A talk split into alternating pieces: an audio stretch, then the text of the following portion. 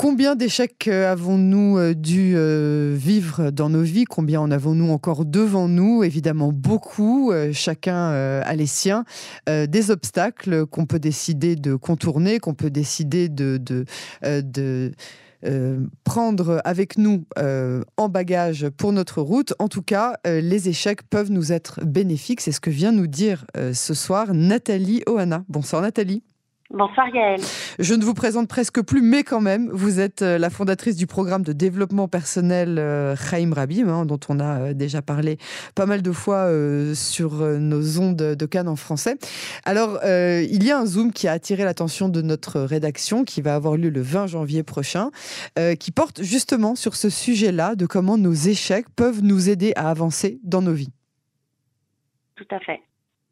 Alors expliquez-nous, parce qu'en général, nous, on a l'impression que on a vécu un échec, petit, moyen, grand, et on se dit bon ben, c'est foutu.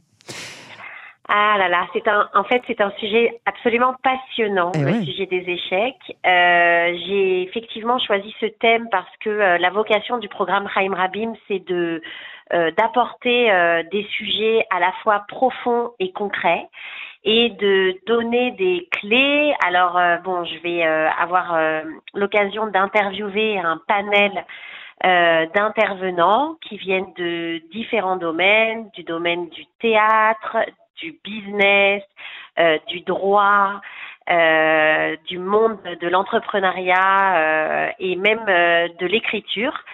Et en fait, euh, les échecs dans nos vies euh, viennent souvent nous raconter quelque chose. Euh, et c'est de ça, en fait, dont j'aimerais parler. C'est-à-dire, ils viennent nous raconter quoi?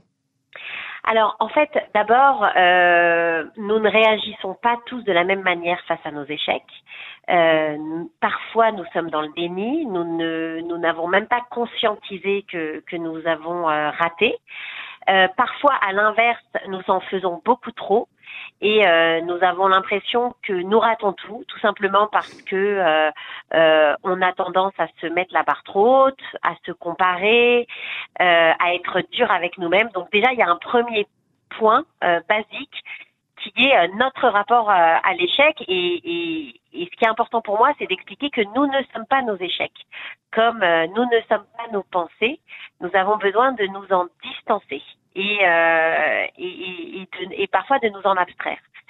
Euh, le deuxième point que nos échecs viennent nous dire, c'est que parfois, dans la vie, nous faisons les choses euh, pas forcément pour les bonnes raisons, mais que notre inconscient a intégré euh, que cette décision ou cette voie n'est pas la bonne.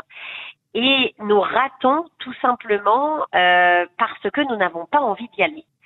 Donc il y a un sujet euh, assez passionnant qui est le sujet de la bifurcation, c'est-à-dire que grâce à notre échec, euh, nous allons changer de voie.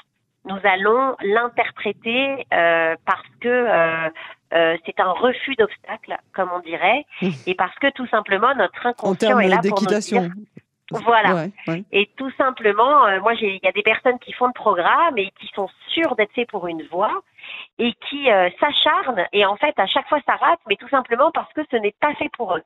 Et donc, il va falloir qu'ils viennent lire l'échec euh, comme un besoin de se réorienter ou de pivoter. On voit ça beaucoup, beaucoup dans les entreprises. Les entreprises qui essayent de se commercialiser d'une certaine manière où ça marche pas, elles font ce qu'on appelle un pivot c'est-à-dire qu'elle se réoriente.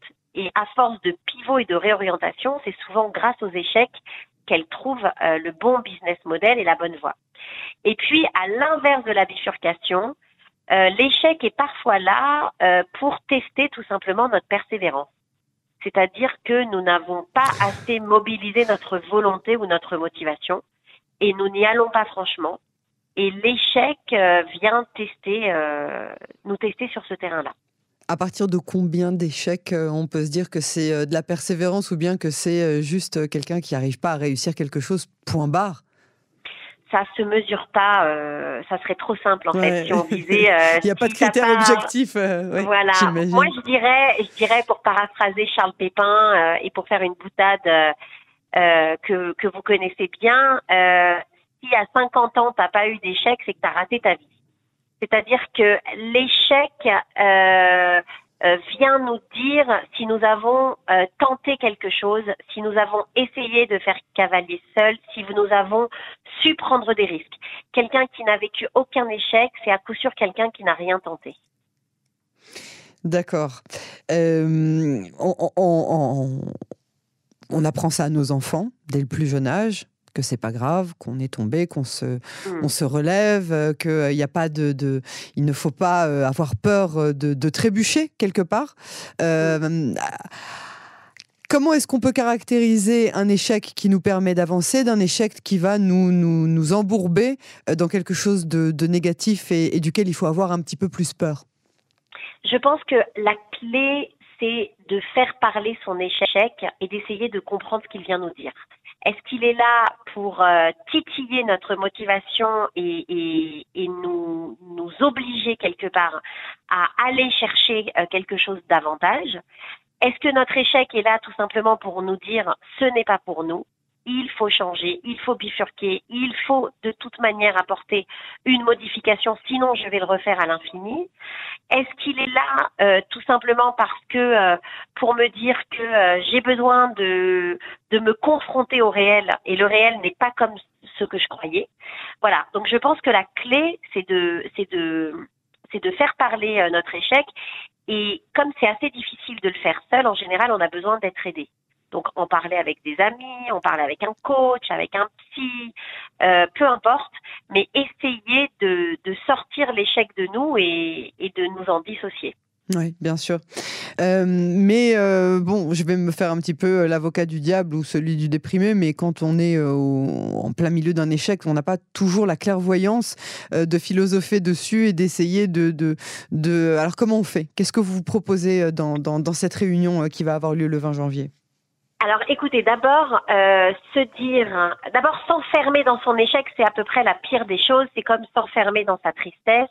Euh, quand, on, quand on est très triste ou quand on est en échec, il faut casser euh, cette spirale-là. Donc il faut sortir de soi. Il faut se confronter avec les autres. comme je l'ai dit, il faut en parler entendre d'autres personnes qui ont eu des échecs, ça permet de rendre l'échec beaucoup plus universel et de se sentir moins seul. Et puis, vous savez, dans la vie, c'est comme avec euh, les douleurs et les peines. Euh, rencontrer quelqu'un par ses peines, par ses échecs, ça permet de créer des relations très fortes. Ça permet euh, de, de, nous montrer tels que nous sommes dans notre vulnérabilité. Oui. Et c'est souvent dans ces moments-là que on est le plus vrai et qu'on est le plus à même d'être créatif et de faire des grandes choses. Donc euh, voilà, allons-y à fond. Euh, je donnerai vraiment la parole à, à pas mal de personnes, à, à, des, à, des, très belles personnes qui ont l'élégance euh, de se mettre à nu pour nous, qui n'ont aucun problème d'ego, pour parler de leur vulnérabilité et de leurs échecs passés. Et elles vont nous raconter en quoi, sans leurs échecs, euh, bah, elles n'auraient pas fait des grandes choses ou euh, n'auraient pas euh, rencontré euh, certains succès.